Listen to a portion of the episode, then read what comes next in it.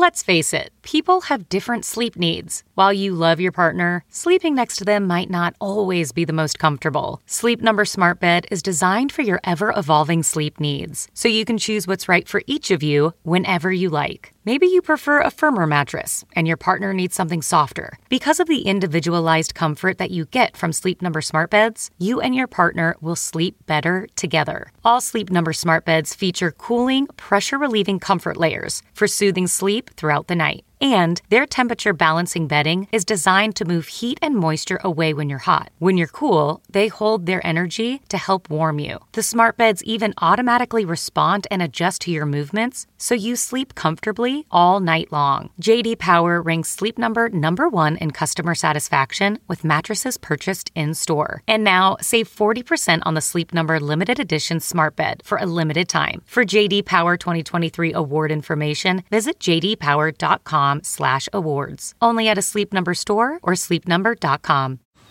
Man, that sunset is gorgeous. Grill, patio, sunset. Hard to get better than that. Unless you're browsing Carvana's inventory while you soak it all in. Oh, burger time. So sit back, get comfortable. Carvana's got thousands of cars under $20,000 just waiting for you. I could stay here forever. Carvana, where car buying meets comfort, meets convenience. Download the app or visit Carvana.com today. Hey there, podcast listeners. I'd like to tell you about another USG audio podcast. It's called Do You Know Mordecai? And it's basically one of the craziest dating stories, and well, that's where it all starts. The series is out now, and you can subscribe wherever you get your podcasts. But here is episode one. Are you recording now? Mm-hmm. Okay. So tell me about this person that you met. so, yeah, it was April, around mid April of 2019. We connected through OKCupid. Um, his profile picture, he looked really cute and youthful. It said he was 37. So we started chatting. And at the time, he told me, he told me his name was Mordecai Dove Bear Horowitz or Goldstein Horowitz, hyphenated. Um, What do you mean he or Goldstein Horowitz? he said he went by either. And there was a reason or just I don't know. I mean, it's hard to know what to ask a person when they tell you something like that. But that's exactly what we're going to ask. That and a lot more. Because in 2019, a friend of mine fell for a sensitive millionaire named Mordecai. And then she found out she wasn't the only one.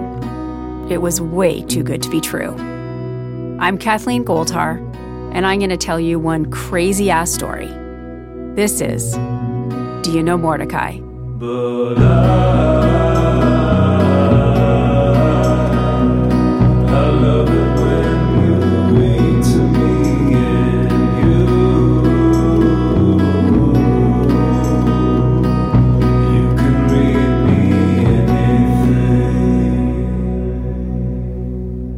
Chapter 1 A Knock on the Door. I'm not going to sing. Happy birthday! Thank you. Oh I made this just for you. you did. But I left some at home, so I just cut you a piece. Oh, all I need. Thank you. Oh, I guess I have to blow it out. Yeah. I'm at my friend Aria's house. It's a quaint, semi detached home filled with her daughter's toys and artwork. Okay. Make a wish. Happy birthday. Thank you. How are you? Good. Come in. She lives in the east end of Toronto, and so do I. We're about a 10 minute drive from each other. It's a Guinness cake. Oh, I know. Love it. Also, Aria, it's not her real name. I promised her that I'd keep her identity secret because she's worried about the impact this podcast could have on her life. Do you want me to talk about that, like meeting him? We're sitting around Aria's dining room table, my son entertaining her daughter in the living room, I can hear everything. Everything in this house. and something occurs to me as we get set up. The chairs around her dining room table are my old dining room chairs. I didn't know that. Yeah. I just forgot all of them. I just like these look familiar. Like, oh yeah, this is on my house. Oh my god. Oh, the layers. Yeah. Somehow that makes me emotional. oh. So I bet you're wondering why my chairs are making Aria cry.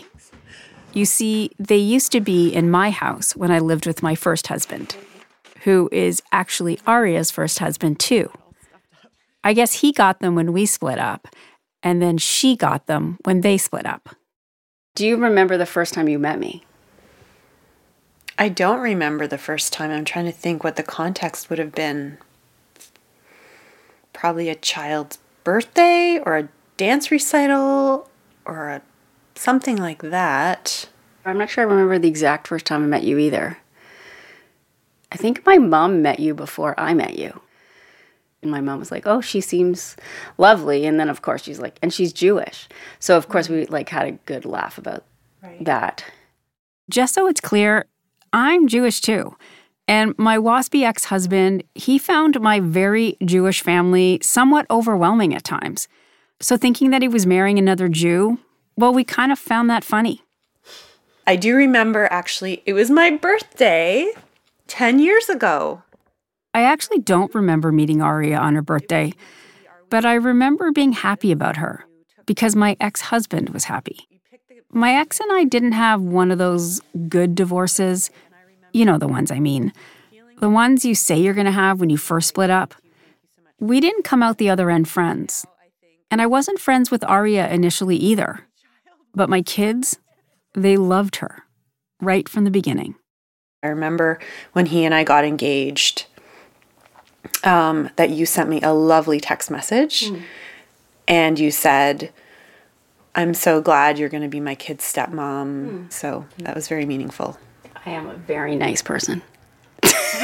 You are you are a very nice person and you're Well, not always. At least not when compared to Aria. Aria is one of the nicest, most earnest people I know. She goes to protests and she believes she can change the world. That is not me. I've been a journalist for more than 20 years and I'm kind of cynical. Aria is patient. When I'm ready to jump down somebody's throat and move on, Aria spends time trying to see the good in them.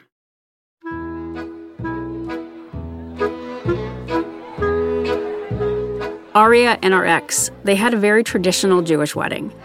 And my son and daughter were very involved. They were their father's best people. They stood under the chuppah with him, and my daughter made a speech. Aria and my ex bought a house close to mine, and within a few years, she got pregnant. I have to admit, that did feel like a little bit of a kick in the gut. But that feeling didn't last long. I do have this weird modern family connection to this little girl, and I've always felt that way about her. I always felt like I was like an aunt, and it's quite lovely. For a few years, we slipped into a comfortable routine. My kids spent a few nights a week at their house, and they were happy. I would communicate with Aria mainly through texts and emails, but mostly I dealt with my ex. Their marriage seemed good, it seemed to work. Until it didn't. I was trying to find the email if it was an email, and I don't. I think it was a text because I have a clear memory of when the couch was here, sitting here texting with you for a long time and feeling really grateful. I had reached out when I heard he and Aria were splitting up. And also, I mean, at the beginning, feeling like, I mean, I didn't know if I could trust you. Eventually, they broke up, and then we shared an ex husband. Today, Aria is like family. I mean, really like family. She spends special dinners at my parents' house. She and her daughter were guests of honor at my second wedding. And sometimes her daughter even sleeps over at our house. I hated getting up early with my kids. They were whiny and picky about the food that I made. Now, when her daughter sleeps over, I go to bed excited that I'll have a few early morning hours with her the next day. Some nights, when Aria's daughter would sleep over, Aria would go on dates. I was so happy that she was out there, trying to find someone again.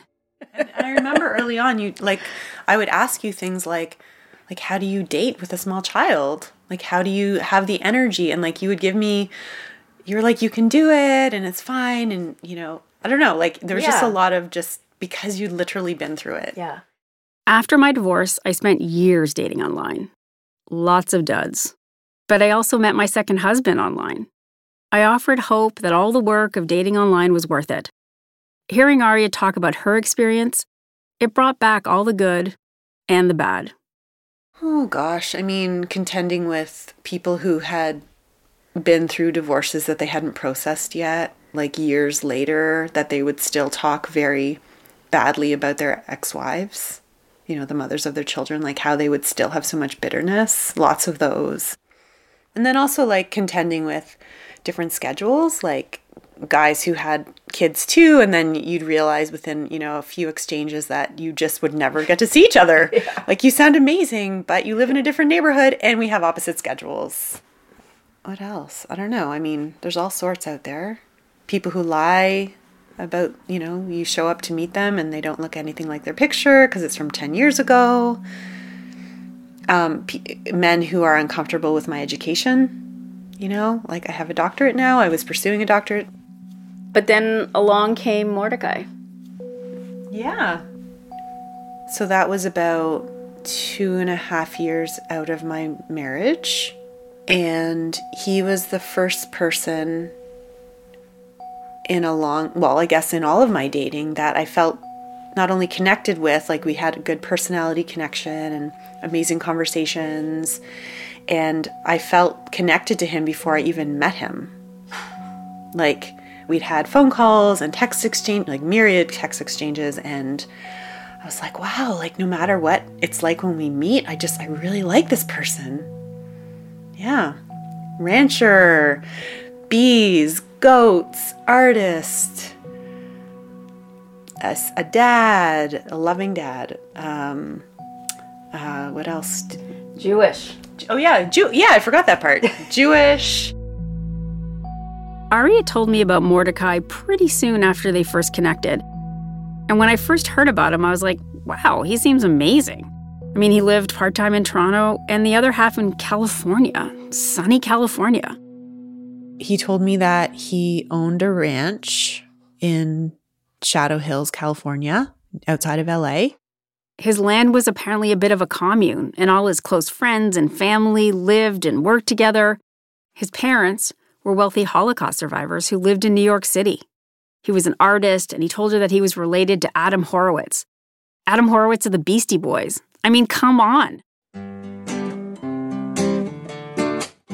And Mordecai was a singer, or he fancied himself one anyway. The book of love is long and boring. No one can lift the damn thing. He was also a single dad, a widower, in fact, his story was pretty tragic. He told me that his wife had died of pancreatic cancer. His son was, like I said, second year of Caltech physics. I was interested in his art. Um, he seemed very social justice oriented, very like kind of off the grid, and and it was time to get offline and meet in person. Crossing the river. These are the actual texts between Aria and Mordecai. He's taking the subway east, and he's texting her along the way. There's a quote on that bridge This river I step in is not the same river I stand in. This is not the real Mordecai speaking, but these are his words. That park I'm passing is a good view of the city. Dude, I live here. LOL. But thanks. Through your lens. Ha! I'm still a tourist. I will be outside to the right. Stand by for a 3D me.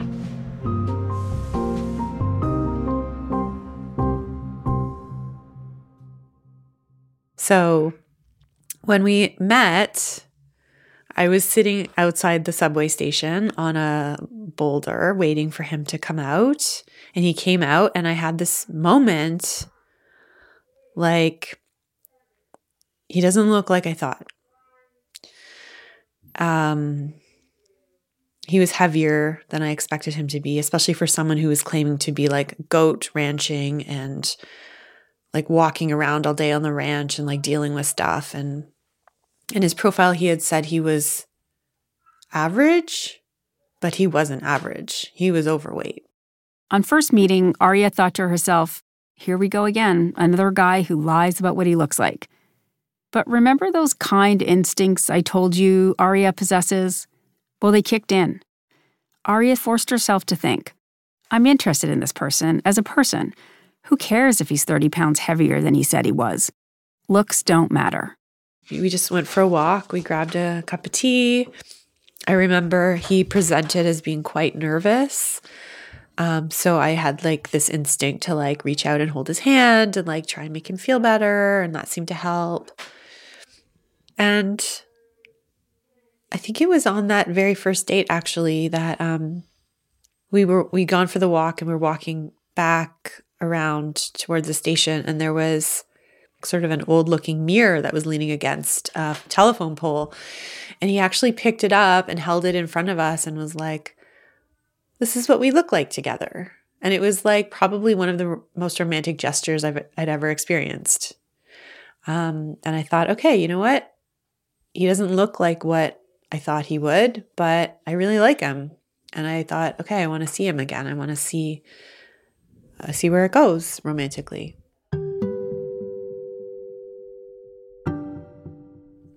Weird, like it wasn't that long, like maybe it was a month but it felt like a really intense relationship, a really intense connection.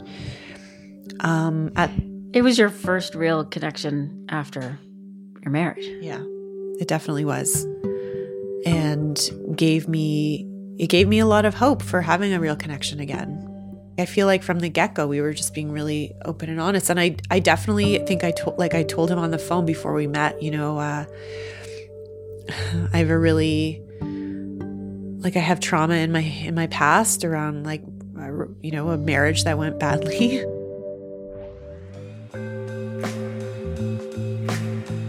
We have so much to say and share. It's hard to keep up. LOL, such a problem to have. I've met my match with sharing. I like it. Normally I'm the talkative one and I overshare. Wait, are you saying I overshared? No, you haven't. I'm not sure there is such a thing. I'm still cautious. I have trust issues, but I'm enjoying getting to know you this way. For now. Did your ex have trouble being honest? He did. In many ways, for someone like me who is an open book and loyal as hell, it was heartbreaking. I've lied in my life, but it's not an issue. And I get caught every time.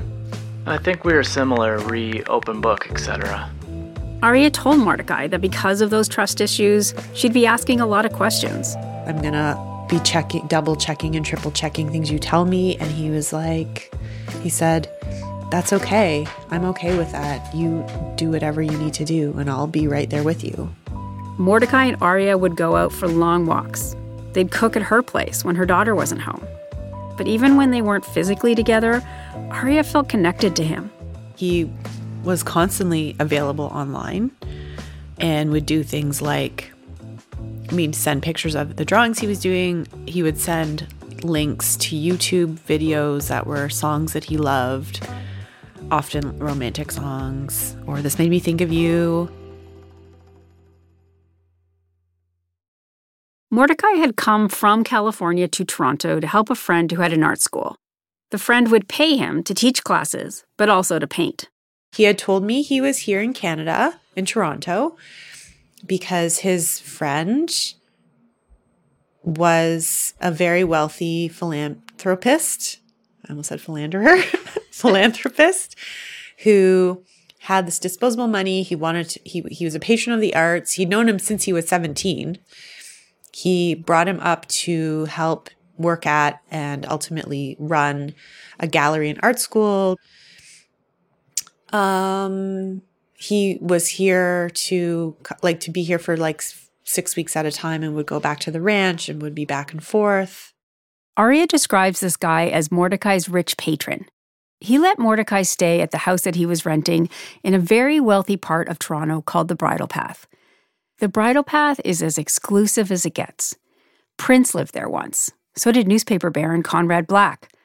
Drake lives there now. The houses are massive, with tall hedges and big gates. It's not a neighborhood that's shy about its wealth. I mean, I just think the way the way we talked and the things we talked about it just felt really meaningful. like we had a really easy banter. They never argued. He was never rude. He was a great listener. He said he loved her mind. And he was sweet and funny and playful. Like we just, there was never any defensiveness. And I guess from my history, um, as you can probably relate to, that sort of like when I needed to be vulnerable about my needs, he was never defensive or accusing or pushing back. It was always, he was always just very open and welcoming and supportive. But there were little things. Things that when your brain is all foggy and silly from early infatuation, you ignore. But we know that doesn't last. And as things settle in, those things become harder to overlook. So, in terms of dating, like I didn't see his place. I never got to see his place. That was starting to bug Aria. And then he lost his job. So, even within the first few weeks of us dating, a story e- emerged that the patron was closing the art school, uh, had no more money to run the art school.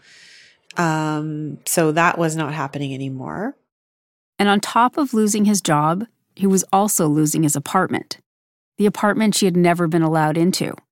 Apparently, the guy who was paying Mordecai's way and supporting his art was $40,000 behind in rent. He said the landlord was had locked up the house and that the patron couldn't get in to get anything until 30 or $40,000 was paid. That meant Mordecai couldn't access any of his stuff, including his passport. The patron was not allowing him to have his passport, that he was holding it hostage. This is so weird. Like I said, the Bridle Path is one of the most exclusive and expensive areas in all of Canada. I have never heard of anyone renting a place there. And if this patron, as Mordecai calls him, was so rich, why couldn't he come up with $40,000 in back rent? This whole thing didn't really sit well with me. And weirdly, my response was, which I've never had this about another human being, was, is this guy a con man? Uh, and then when the whole passport thing started, I was like, why isn't he going to the police? This is illegal. It's extortion.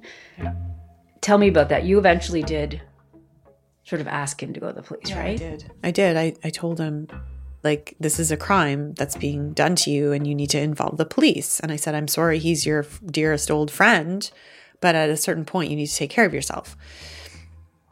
Um, so he did end up sending me pictures. Mordecai sent her those pictures as proof that he'd reported the incident. And I've seen them. In one, Mordecai is in the back of the police car, the cop in the front. They're both looking at the camera, both with a big smile on their faces, almost like they're caught in mid laugh, like they're sharing some kind of inside joke. Mordecai always had an answer, and he reassured her that this was just a small setback. He'd find a new place to live soon and a new job, and he had lots of friends who were helping him out.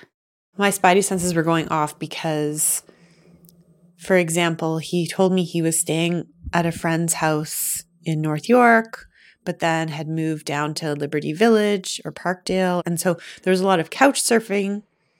He told me he was moving into a loft by May 15th. But even by May 15th, he had excuses. Like there were always excuses like, oh, they painted and my asthma's triggered. I have to wait a week. One week turned into two, and then three, and then four weeks. And as Aria tried to find out more about Mordecai, she grew more and more uncomfortable. When they started dating, Mordecai told her that he hated social media. At the time, she found it endearing. Now it felt like a red flag.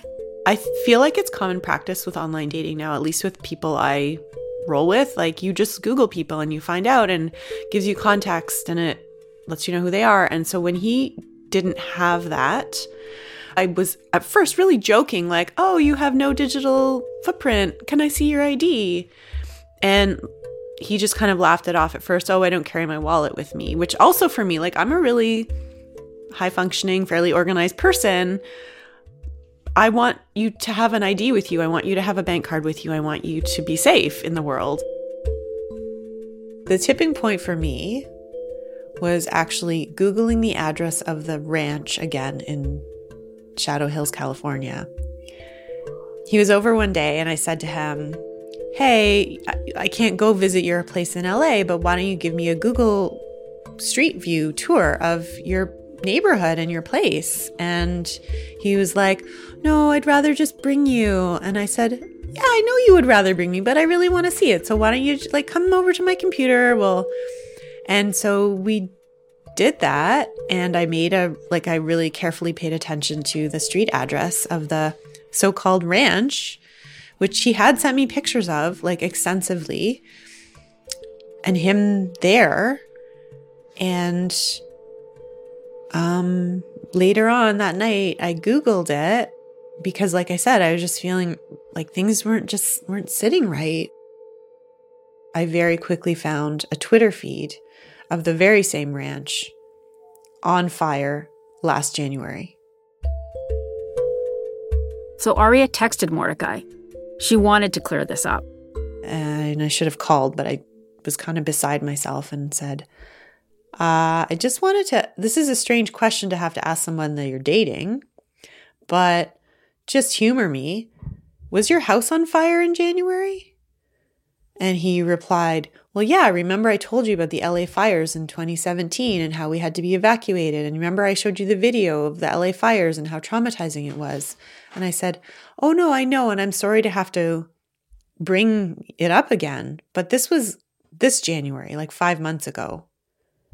And he just, there was kind of a pause and he replied, I don't want to talk about it. And that's when I thought, okay, this is a lot of lies. So Aria ended it. And she didn't date anyone for six months. He'd kind of gotten into my head because I thought we had a really good connection. So even though with all the craziness, I still felt like something in that connection was real. And when she did start dating again, it just didn't feel the same. I wasn't getting any of that connection. Like I was meeting nice people, but the, there just seemed to be something missing. And so I reached out to him. It, there was a really bad snowfall in November. It was cold. Over the six months that Aria had spent disconnected from Mordecai, she had begun to wonder what if the reason that she had never seen his home was because he didn't have one? And so, actually, so on that really cold, snowy day in November, middle of November, I thought, hmm, I wonder if he is homeless. And if he is homeless, I wonder if he's okay. Because for sure, he was the first guy I dated who I'd never seen his place. Yeah. How did it feel to realize that he might have been homeless? Like, yeah, I think, I mean, I don't remember exactly. I think, yeah, more shocking than anything. Like, it was just like, this doesn't even seem possible. What I realize now in retrospect was don't ask a question unless you're ready for the answer.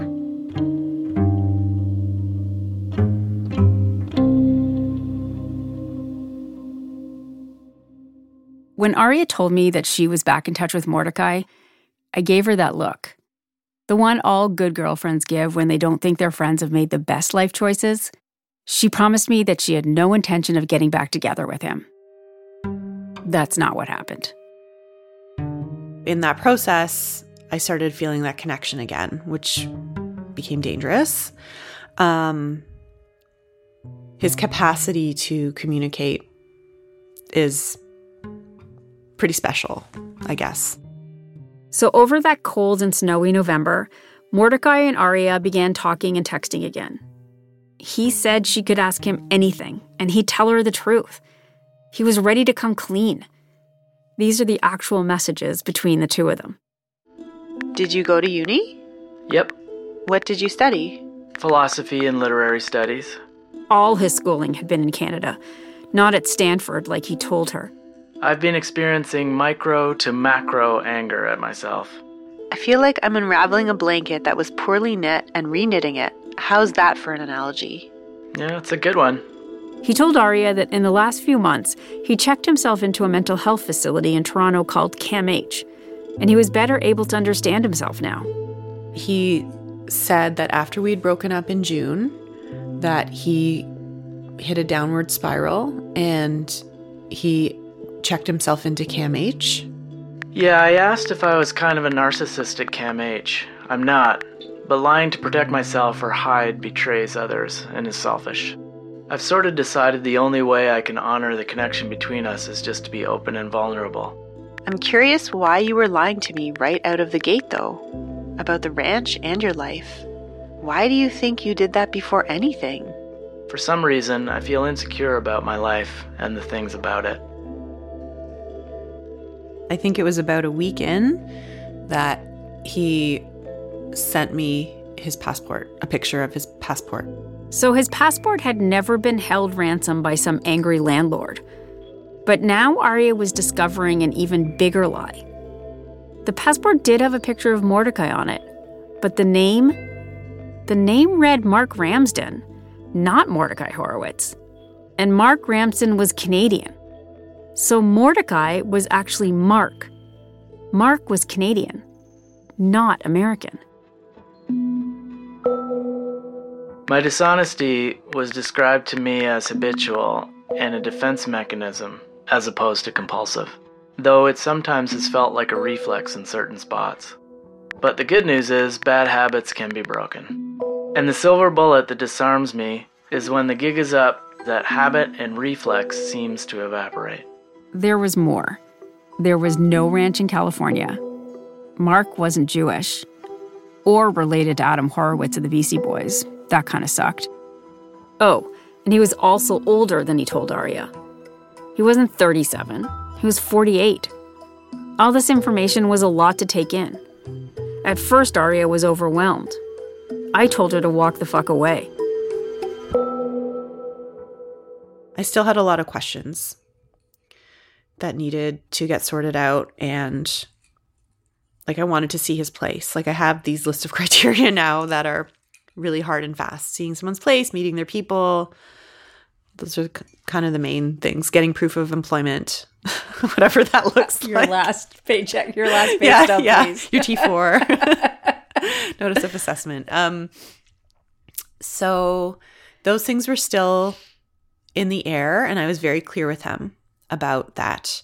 Did you tell him you thought he was homeless? Like, remember? Yeah. So, so how did that go? What happened? Did he tell you he was? Um, he never officially said either way. Like when I said to him, "Well, how long have you been living there?" Well, since September. Well, where were you before that? Um, well, just like staying at various places, like staying with this friend or that friend. Um, so homelessness wasn't ever named, but like thinking back, that kind of description is is homelessness. Like you don't have a place where you leave your things. So, yeah. But since he'd been to therapy, things seemed more stable. He told me he was living with a friend, renting a room. Um, he told me that he was trying to get work. So all of a sudden, I knew who he was. Like I knew his his official identity. I knew his age. He also indicated that he had money from trading he'd done with his dad. There were a few things that Mark had told her early on that he was still insisting were actually true. That included the fact that Mark was very wealthy, even at one point showing her a screenshot of a bank account with $6 million in it. He told her the money was tied up in investments and he didn't have access to it right then and there. But it was there. And he never did ask Aria for any money or to pay for things. So, over the course of a few weeks, Aria grew more sympathetic.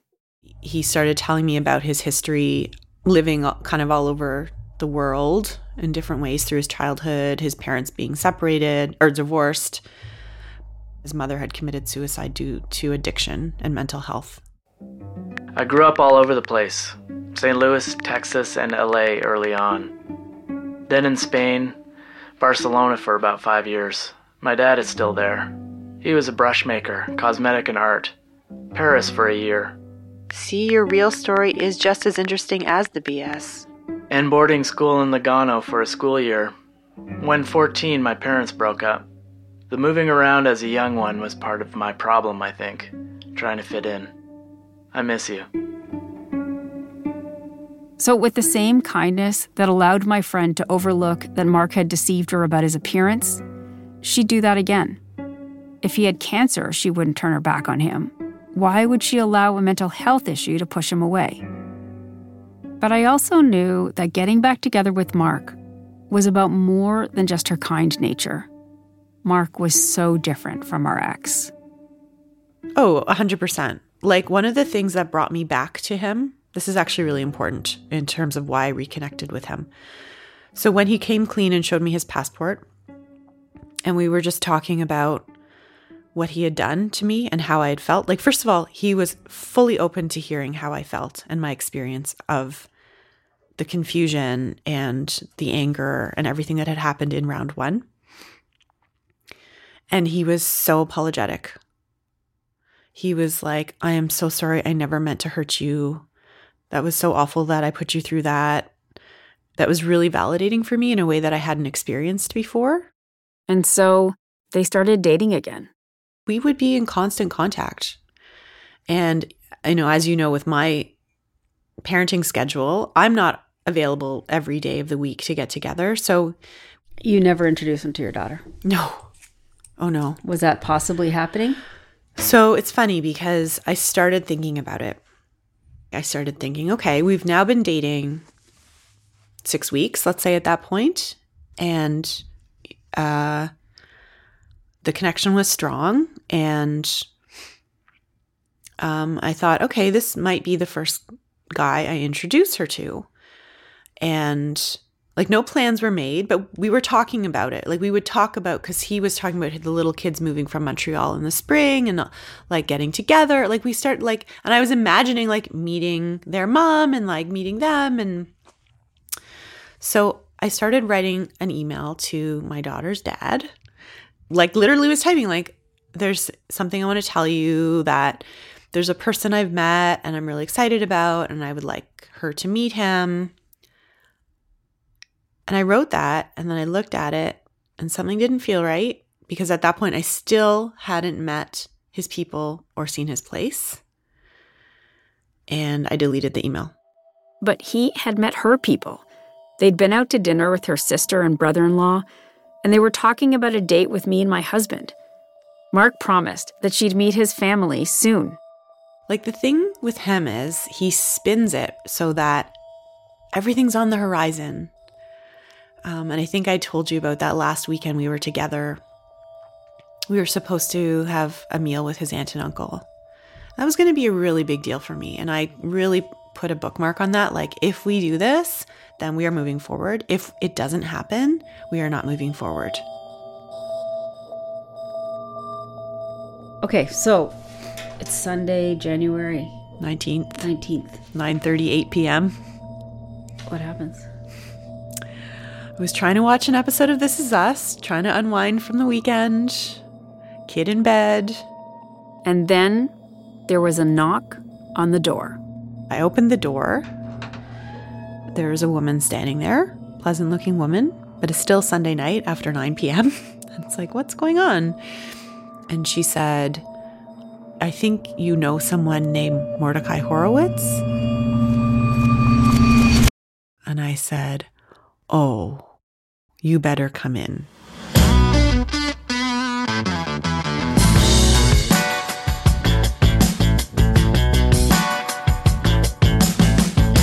Coming up on Do You Know Mordecai? He talked about we would come to visit him on the ranch. He had this idea, and he would build us each a yurt. We corresponded for quite some time before he made a point of telling me in fact, I'm sort of embarrassed to mention this to you, but I'm really wealthy. I have $50 million and I can show you. Like, he would send me screenshots. These are situations which are complex and layered, and, and it's not as straightforward. In this case, it's a fraud, and in this case, it's not. Like, I'm actually wondering even what's the first thing I'm going to say. Like, I'm here to report what I believe was sexual abuse. Do you think emailing him is the best way? I think it's better than cold calling. I think so too. I think we should give him a chance to know this is happening and to sort of absorb it a little bit. I just think it's more fair. So I'm going to, I'm nervous. Really? Yeah. Well, kind of a lot rests on it, I guess.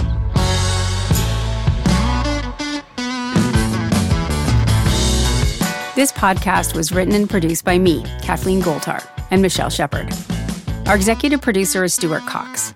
Our associate producer is Alexis Green, with assistance from Abi Raheja and Danya Ali. Sound design and mixing by Mitchell Stewart. Our theme song is created by Quiet Type.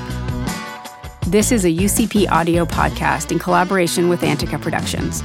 Our UCP audio team includes Jessica Grimshaw, Jennifer Sears, Josh Block, and Amy Bell. For more information, go to our website at ucpaudio.com.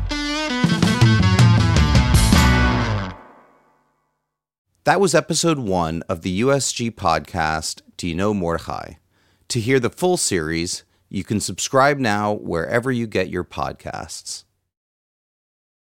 Audible is the destination for thrilling audio entertainment. Allow your imagination to be piqued by stories that are brought to life through captivating sound design, eerie soundscapes, and dynamic performances. As an Audible member, you'll be able to keep your heart rate up month after month because you can choose one title a month to keep from the entire catalog, including the latest bestsellers and new releases. If you're in the mood for a shocking psychological thriller, check out None of This Is True by Lisa Jewell. Embrace brand new exclusive thrillers from best-selling authors who are guaranteed to keep you gripped. New members can try Audible free for 30 days. Visit audible.com slash thrill or text thrill to 500 500. That's audible.com slash thrill or text thrill to 500 500.